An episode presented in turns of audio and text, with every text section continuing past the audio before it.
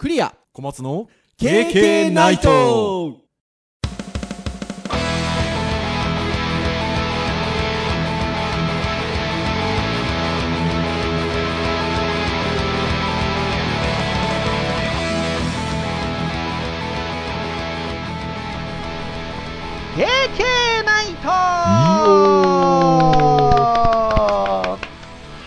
ということで、第218回の配信となります。お届けをいたしますのはクリアと、はい、小松です。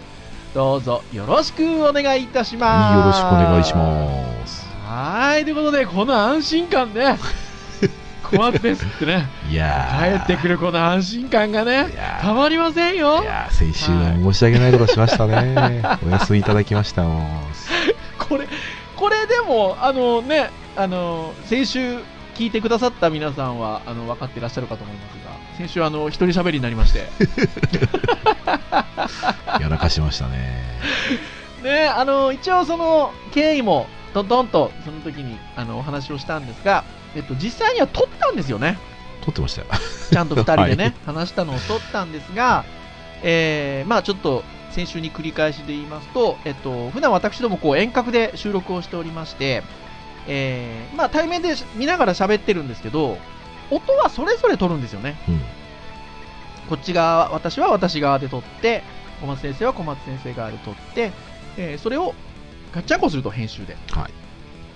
その方が例えば、ちょっとく食い気味にね、二人がこう、言葉がかわすかぶさっちゃった時とかに、えー音が別々になってれば、まあ、片方ちょっとは省いたりとかね、そういうことができるので、えーもちろんあの技術的に言えばもうこの喋ってるそのまんまをあのこの状態で撮ることもできるんですけど、えーまあ、音のバランスもそうですしあのそういったようなことがやっぱり調整しやすい編集しやすいので、えっと、基本的にはお互いの音声を撮っているとはい。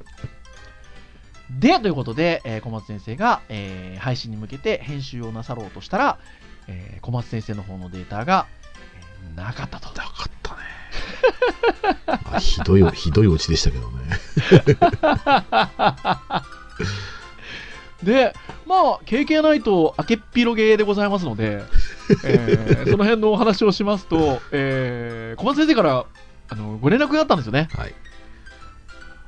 そういう経緯をそう、普段ね、ありませんと。そう、普段ね、連絡取るときにね、電話なんかしないわけですよ。そう、それからね、電話があったんですよ。皆さん、リスナーの皆さん。で、その電話があったのが、リスナーの皆さん、何時だと思います？えー、23時回っておりましたよ。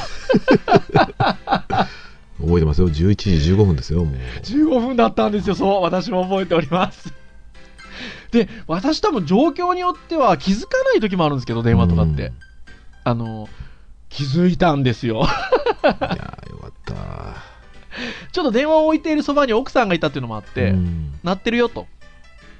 で、まだ私、あの、アプローチその時してましたので、うん。確かにブルブル鳴っていたと。あれ？と思って。あ、小松先生だと思って。そしたら、そのような経緯を言われた。で、えー判断としては2つ。えー初の、えー木曜日落とすかう、ん。クリア先生一人喋りするか。はいまあ、それは一応チャレンジしますよね。まあ、あのね、一応長いことをやポッドキャストやっておりますので、一度ね、あの、私一人喋りしたことがある経緯そうはなんです。あるので。そうなんです。ちょうど本当に2年前に私インフルエンザで一人喋りしてくくださいましたので、小松先生。いやー状況違いますけどね、だいぶね。僕は一応、何喋ろうかなって割と練ってから喋りましたけど、そんな余裕ないですからね。全然ね。そうまあでもね、一回二人で喋ってたっていうのもありますので、うんじゃあ喋りましょうと。で、小松先生からのオーダーとしては、もう15分ぐらいでもいいのでう、ん喋ってくださいませんかと。じゃあ喋りましょうということで、喋ったら、ほら、ね、リスナーの皆さん聞いていただいてる方わかると思いますが、私15分で終わるわけないじゃないですか。一応配信データで25分とか、そんなもんですよね。うんまあまあそうですね。ということはですよ、先ほど皆さん来ました？あの、23時15分に電話があったわけですよ。うん。それはあの収録の準備をしてないので、うん収録の準備をまずしますよね。はいはいはい。で、そこから、えーまあ、一応実時間で換算するなら25分取ってるわけですよ。はいはいはい。で、25分取って出来上がったものを保存して、えー小松先生に送る作業があるわけ。はいはいはい。もうそうすると何分ですかって話ですよ。で、私は25分ぐらいかかっちゃった時点で、まずったと。うん。15分って言われてたのに、25分でね。あ、そんな戦いが。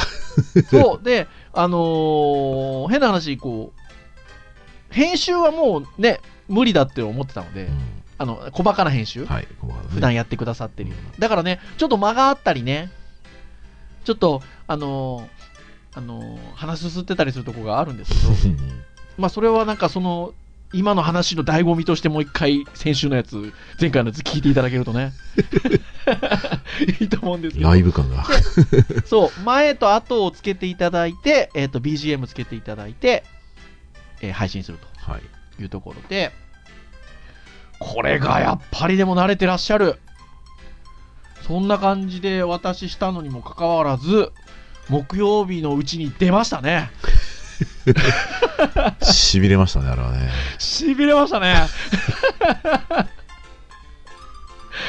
いやー、しびれましたよ。ということで。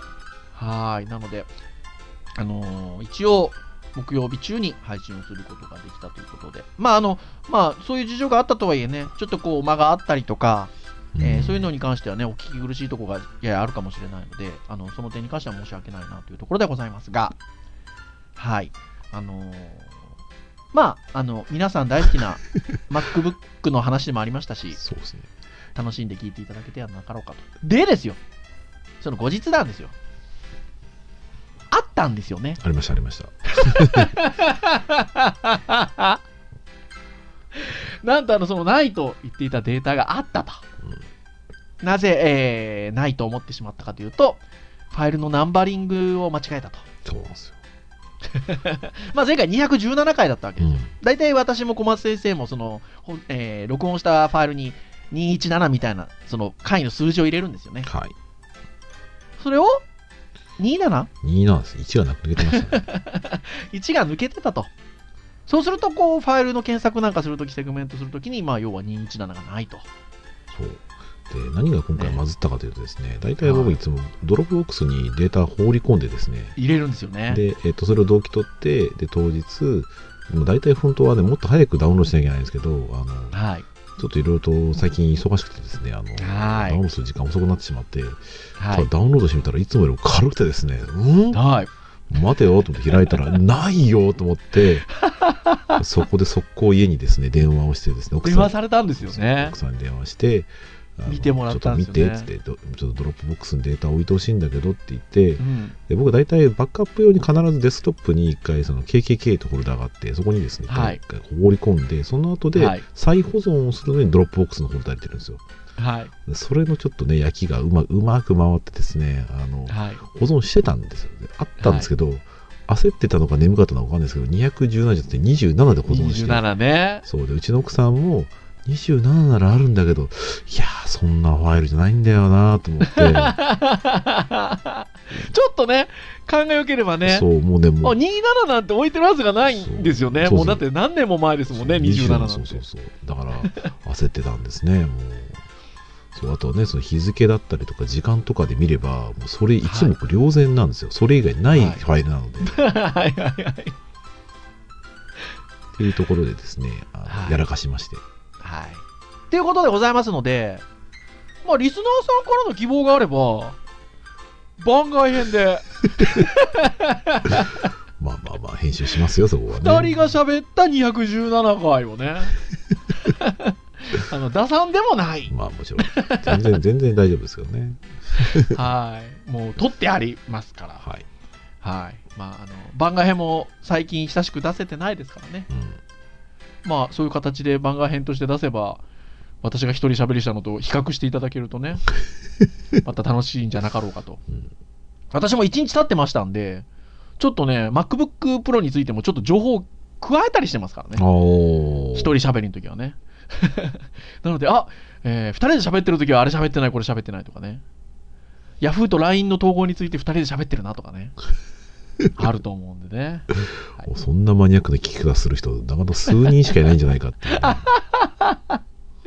ということでございますので、はい。はい、えー聞きたい方はリクエストしてくださいませ。はい。はい。ということで、えー枕が非常に長くなってしまいましたが、えー今日は、えーちょっと前回先送り先送りをしました教育会ということで、はいまあ何の話をしようかなというところではございますが、あの、以前も、あの、取り上げさせていただきました、えー立教大学の中原先生のブログがございまして、えー中原ラボ .net うん。なんですけど、あの、非常に面白い記事を、えー毎日更新されてるんですよね。うん、多分、継続ね。平日は多分ね、毎日やってるっぽいですね。はーい。毎日更新されてるんですけど、まあ、非常にあの、なんて言うんでしょう。あの、私どもも教育者として、こう、気づきがあるとか、あの、思考停止の逆ですよ。こう、なんか思考を促されるようなうん。記事があったりとか、あの、するんですけれども、ちょっと私どもね、この10月、11月、12月と、あの、年度の最後に差し掛かるにつれ、まあ、ゼミとかね、いろいろね、うん。あの、あれですよ。あの、ほら、私言うても4年生のゼミを体験してるのがまさにこの初めてなので、はい。今まで客観的に見ておったわけですよ。小松先生に限らず、えー本学のゼミの先生方のこの年度末の様子だったりとか、あの、うちの学校だけじゃなくて他のね、大学の先生方のね、状況なんかを見ても、まあ大変そうじゃないですか。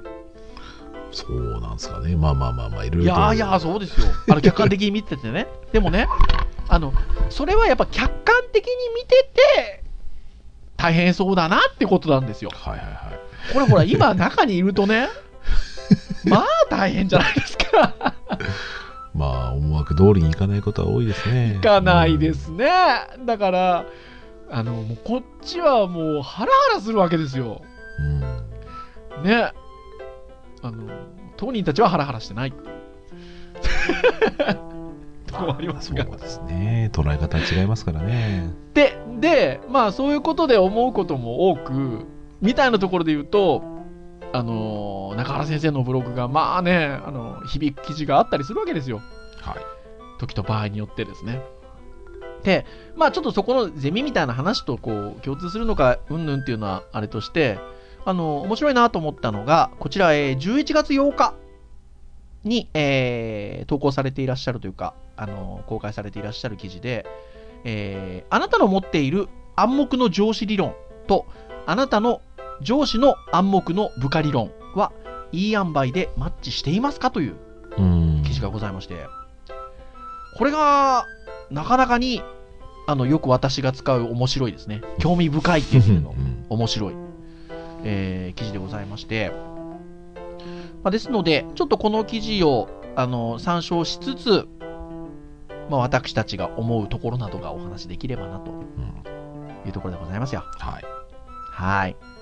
なので、ととととっと、お話をしていこうかなというところでございます。はい。はい。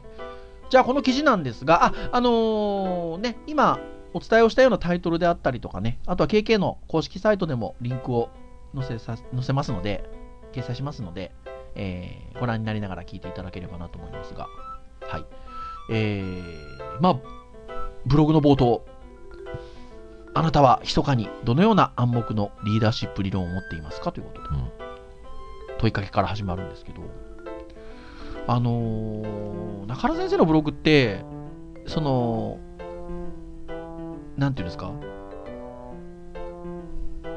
教育的なっていうのと違うのかもしれないですけど、何か言葉の定義っていうのを必ず出すじゃないですか。うん。ああ、そうですね、そういう。ね、はいあのそうそう。だからそれがすごくいいなと思ってて、えー冒頭に、この世の理論には、え2つの異なる理論があると。で、1つがフォーマルセオリー。うんそして、もう1つが、えーフォークセオリーということで、うん。えーフォーマルセオリーは日本語に訳しますと、公式の理論。うんフォークセオリーは非公式の理論うんということですよ。はい。で、じゃあ、公式の理論とは何かというと、えー厳密な研究的な手続きに基づき、主に研究者によって作られる理論体系のことということで、はいはいまあ、アカデミックな理論ですよね。うんまあ、いろんな、えー研究結果、エビデンスなどに基づいた、えーかっちりとした理論と、はい。理論体系と。うんあのまあ、まあ、よくわかりますと。うんじゃあ、一方、非公式理論っていうのは、まあ、その逆ですよね。まあ、そういった研究者の人であったりとかが、えーしっかりとした、えーことに、えー研究内容などに基づき、理論化したものではなく、うんいわゆる一般の人たちが、えー自分の経験の中から紡ぎ出し作り出す、まあ理論。これいいんですね。これ理論。ニアリーイコール持論。うーん。そうですよね。持論ですよね。人それぞれが持っている理論、持論。これ僕あれですね。僕多分これ理屈って言っちゃいますね、きっとね。ああ、理屈ね。うんうん。理屈とも言えますよね。そう。で、まあやっぱりね、多くの人はやっぱり自分の経験から来るところでいろんなことを判断しますので、うん。まあ自分の経験、自らの経験から世の中とはこういうものだ、世界とはこういうものだという、はいえーフォークセオリーを日々紡ぎ出していると。まあそういう意味で言うと、その公式的な理論っていうのを常に人が学び続けるかっていうとそんなことはないので。どちらかというと、その人の行動の多くはこのフォークセオリーに左右されてると言ってもいいのかなっていう気もしなくもないですね。まあ、経験で喋ってることはなんかそんな感じが多いと思いますけどねね。え、そうそうそう。っていうところなんですけど、この非公式の理論の中に、今回のブログのタイトルである、えーリーダーとは、〇〇〇のようなものであるという、うんいわゆる、えー暗黙の上司理論というものが存在すると。これね、非常にあの、わかりやすく書いてあるんですよ。あのー中原先生が担当されている大学院の、えー院生の方が、えー英語の文献を報告してくれたっていうことなんですけど、まあ、いわゆるこう一般的なリーダーシップの理論、リーダーとはこうこうこういうものだってなんかありますよね。うん、ありますね。ここの文章、すごいあの、なんていうか、ざっくばらんで面白いなと思うんですが、うんリーダーとは誠実でエネルギッシュで声がでかくて揺るぎない意志のある人のことだろうそんなの常識じゃねえかバカ野郎こんにゃろおめといったような考え方です経でもやっぱりリーダーってなんとなくこんなイメージありますよねうん、まあ、まあ、含んでますよね、そういううん。エネルギッシュで声がでかい揺るぎない意志のある人がリーダーシップ発揮してるような感じは確かにしますよね、うん。でも、えーこれが全員が全員こういう風な、えーリーダーに対しての、えー定義を持ってるかっていうと、多分そうじゃないんですよね。うんおそらくさっきの話で言うと、えー自身の経験によって考えるところがあるので、まあそうじゃない場合があり得る。うん。で、えー興味深いのは、えーリーダー側にも逆に暗黙の理論があると。それは、えーまあ、リーダー側ですから、今度はついてきてもらう人たちがいるわけですから、うんえー今度は暗黙のフォロワーシップ理論うん とでも言うのでしょうかと。フォロワーとは何なんのようなものだ。何なんであるべきだ。フォロワーシップを発揮するとは何なんのようなものだろうといったような考え方だと。うん。それについてはね、あのーなんて言うんでしょうね。何か例みたいなものは出てないんですけど、うん。どうなんでしょうね。逆にこう、ついていく側の一般的な、こう、なんて言うんでしょう。あの、イメージと言いましょうか。うんっていうのは、その、リーダーをしっかりと支える。リーダーがする、いうことをしっかりと把握をして支えるっていうことだったりとか、非常に協力的にするべきだとか、うんそういうようなことなんでしょうかね。まあまあまあその人が持つこうあるべきですよね。普通みたいな、多分そういうところでしょうね、うん。きっとね。で、えーそこが、まあ、お互いに合ってればね、うん。いいんですけど、まあ、違ってきちゃった場合に円滑に進まないと。うんいうことですよ。うん。まあ、フォロワーの方がどんなに暗黙のリーダーシップ理論として明るく何でも話していけるチームを理想としているとうん。しても、えーいいから黙ってついてこいボケ。ならリーダーシップの生まれようがないと。いうところで、まあ、そうですよね。うん。っていうところかなっていうふうに思い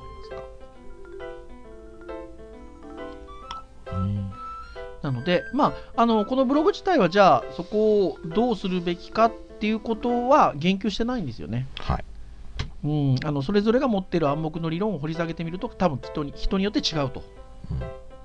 なので、えーマッチしていますかっていう結局問いかけで終わってるんですけど、まあ、ここから感じ取るのはやっぱり、あのーお互いにちゃんとこう、りあのーこう暗黙の、なんでしょうね、持論ではなく、うん。まあ、逆に持論を持っててもいいんですけど、はい。その持論をちゃんと共有し合うっていうんでしょうかね。そうですね。うん。常識だろうみたいなねそういうのないですからね。うん。っていうことがまあ大事なのかなという気はしますね。うん。うん。まあそうですね。なんで割とね僕らゼミとかを担当してて思うのは、はい。まあねまあ先生はこうあるべきだみたいなのはそんなには聞かないんですけど、まあ、こうあってほしいとかね、うん。で僕らとしてはまあこう学生は勉強してほしいとかも中はないですけど、うん。まあ、そこは多様性があるのでうん。あの僕らが言ってるあれですよ。ね。あの暗黙ので言うとそういう、うん。暗黙の卒生論とかね。暗黙の、うん。お互いのその制作者としてこれは当たり前だろうみたいなことをやっぱり持ってるんですけど、うん。やっぱり長年やってて失敗しますねそこはね、ううんん、お互い、うん。うん。お互いの理想が違ってですね。うん。でいや卒生なんだからここまで普通やるでしょ。いや最低でもここまでやるでしょみたいなところを僕らは持ってるし期待しているんですけど、うん。でもやっぱりそこは伝えきれてないとやっぱりあの期待したものができてこない、うん。これ普通の課題って何が違うのとかね高校生に、高校生負けるぞこれっていうふうなものが割と普通に出てきたりとかですね、はい。まあそういうことが割と起こり起きやすいんですよ。でこれをやっぱり暗黙にそれぞれがお互いにこうまあ良しとしているのかまあできずに拡大解釈してるのか分かんないんですけど、うん。まあ、そもそもその拡大解釈する余地は与えちゃってるよなっていうのはそういう感じそうなんですよね。だからこのブログで言うと暗黙の上司理論暗黙の部下理論なんですけどまあ翻って私どもに言い換えるならば暗黙のゼミ指導教員理論はい暗黙のゼミ生理論みたいなはいあるでしょうね、ねだからさっき小松先生言った通り僕らはゼミ生に対しては卒生なんだからもっとね時間をかけてね卒生だよって思うわけですよ暗黙のゼミ生理論をでも分かんないですよあのーほら声はね聞こえないわけだからさっきほらね小松先生おっしゃってましたけどあのゼミ生もひょっとしたら思ってるかもしれない。暗暗黙のゼミ教指導教員理論で言えば、いやいやもっとスケジュール管理してくれるんじゃないのみたいな。そう。もっとなんか先生の方がなんかスケジュール引いてくれるんじゃないのみたいな。お前バカ言えよみたいな。っていう。お互いのやっぱズレがあるかもしれないですよねうんありそうですねすごいね。そうそうそう。だからあのーそういったことはやっぱりねあのーまあ、中原先生のブログで言うと、えっと、仕事という場においてのこうあの比喩でというかうん。例えで書いてはあるんですけどやっぱり何かこうチームでお仕事をしていったりとか、うん。えーいう場合には、えーどんな場にもそういうねお互いの暗黙のほにゃらら理論っていうのはあるのかなっていうふうに思いますね。うん。ねそれで言うとさっきの話じゃないですけどやっぱりこうそのゼミっていうところの中を通してもやっぱりあのちゃんとお互いの持論を出し合わないとやっぱダメですね。そうですね。僕らは当たり前だろうと思っててもね。そうです。僕らはこう思ってる。これ当たり前だろうということを思ってる、うん。でも多分ね伝わってないと思うので。そうなんです。よ。やる価値はありますいや、でも本当そうですよね。そうかなっていうふうに思いますね。ううん。まあでもどうなんでしょう。えっとまあ彼らが学生であるっていうことを、まあ、ゼミで言えばですよ。彼彼らが学生であるっていうことを鑑みるならば、はい。えっと、そういったこう社会に出るまだ前ですから、うんまあ、初めてこういう経験をしてるっていうことで言うとね、まあまあまあ、あの、お互いに大変は大変であろうと。で、ここの経験を通して、えー社会に出たときに、えー少しでもね、あの、うまく進められればっていうのはもちろんありますので、うん。まあそういう意味での、そういう意味では、えーまあ大学生活を学びの最後のステージとするならば、えーここで、えー経験をしておいてもらおうっていうのはあるのかなと、うん。はい、ところでしょうかね。うん。うん。だから大変なんですね、ゼミの先生ね。っていうことをすごい実感をしております。だからこんなことを小松先生十何年もやってきてるんでしょうんでもだからまあ、そりゃあ、やつれますわ。未だに失敗しますよね まあやだだって結局、今の話で言うと、相手が力のことだから、うん相手が変われば変わりますからね。んですよねただね、相手を変わ変えるのはねこちら側だったりすることでもあるんですよこちらがあわ、またまたいいこと言いますね。いやー最近とと特にねちょっとそういうなんかいろいろと勉強してるのもあってあのは結局自分がこう考えてそういう風な人だっていう風にね割とこうんう決めつけてる部分がまあ自分の中にまああったりするので、い。うん。割とだから自分をなんか無理やり変えることはないんですけど、まあ、自分がちょっとこう問題だなと。自分を変えれば、まあ、相手は変わるなっていう風な感じはちょっとよく思うことがあるのでうん。まあまあそうありたいですし まあ、うん。まあそういうことを思ってるってことはやっぱり伝えることが重要ですね。コミュニケーションそうですね。だから、結局はコミュニケーションなんですよね。伝え方伝えるタイミングで同じこと言ってもだいぶ変わりますねいや、もうね本当そうなんですよ。で、やっぱり、あのーね、学校という場において言えば、ゼミという場に例えば置いて言えば、えー、とやっぱり先生とゼミ生ということで言うと、まあ、上下関係はやっぱありますから、うんその、えー僕らが思っている以上にね、例えば、あのー学生側が萎縮をすることもあるかもしれないじゃないですか。うんあ感じますねそそういうとこね。ね僕らはこう開いてるつもりでも。うん。ねやっぱりなんかこうあの過度に萎縮してしまったりとか。っていうのは まああるでしょうしね。そうですね。だから、うんまうん。あ、なかなかね前向きに肯定的にこうやっていこうよ。それだと今ちょっと困るからもうちょっと頑張ろうかっていうふうにこう、まあ、ちょっとね皆の前で割と多少こうきつめに聞こえたかもなぐらいな感じでやっぱり言ったらねやっぱり普段そういう感じしない子がこうね萎縮した感じになっちゃったりとかしちゃったから。しますからね。だからうん。そういう意味で言うとだからそこでコミュニケーションが遠隔に進まないとまたねっていうことになってくるので、うん。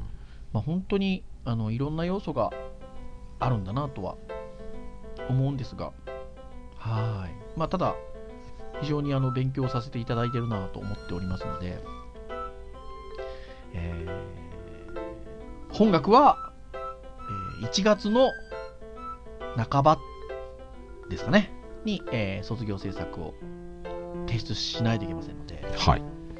はい。なので、まあ今この配信が11月の終わりと後半ぐらいの配信ですので、11 11月のはいそうですね、はい。そうですね。なので、2ヶ月はないですね。ないですよ、もううん。6 2日ヶ月来ないんですよ。なので、まあ結構なところまで来ておりますが、まあ最後にはみんなで美味しいお酒は飲みたいなと。まあ私はお酒は飲めませんが、まあそういう気持ちを味わいたいなとうんいうところでございますので、はいはい。で、まあ2月には卒生展もありますので、本学は。はいまあいろんな人に、えー見てもらいたいとうんいうことがございますので、まああの、お互い学校以外もいろんなお仕事も大変ですが頑張りましょうねそうですね。KK はこうあらねばならないよね。おそう暗黙の KK 論が。あの幸いなことにあの、まあ、本学で言うと、えっと、2人体制でゼミやってるのは一応今は私どもだけなのでうん。その意味で言えばいたわり合えるじゃないですかこうやって 大事ですね。だってね今まで小松先生一人で頑張ってたわけでしょ？うん、まあ何度ね、こうやめようと思ったことかみたいなね、ありますよ。だから多少なりとも、まあ、お役に立ててるんじゃなかろうかと多少だなんてとんでもない。それで言うと私もほら大変だ大変だって言ってますけど まあそのいきなりね一人でやらせていただくよりは多分全然大変な思いはしてないはずなので あの助かっておりますのでいえいえ、ねはい、こうひ我々の日々のね、こう学生同士のやりとりを、まあ、見ていただきつつ、はい、ね、私の至らないところにはね、フォローであの入ってもらったりしてますので、助かってますよ。幸せやなまああのゼミのお父さんお母さんとしてそうですね。突っ走りたいと思っておりますので、ははい、頑張ってまいりましょう。は。はいということで、えー以上といたしましょうかね。はい。KK ナイトは毎週木曜日に配信をいたしております。出てることでしょう、今日はね。はい。えー えー公式サイトアクセスをしていただけますと、もうプレイヤーございますので、えーサイト上で聞いていただけると。まあただし、いろんな今、あの、購読登録サービスございますので、えーそちらで購読登録していただけますと、えー配信されましたらすぐに端末にダウンロードされますので、えー配信のタイミングで、えー聞いていただけるということでございます。まあちょっとどうなるか分かりませんが、えー番外編などが急に出てもね、うん。木曜日じゃなくてもポンと聞いていただけるわけですよ。はい、ですので、まああの、よろしければ、えー、購読登録などもしていただけると、経験めちゃくちゃ喜びます。はい。ということでございます。はい。では、以上といたしましょうかね。えーお届けをいたしましたのはクリアと、はい、小松でした。それでは次回、219回の配信でお会いいたしましょう。皆さん、さようならさよなら。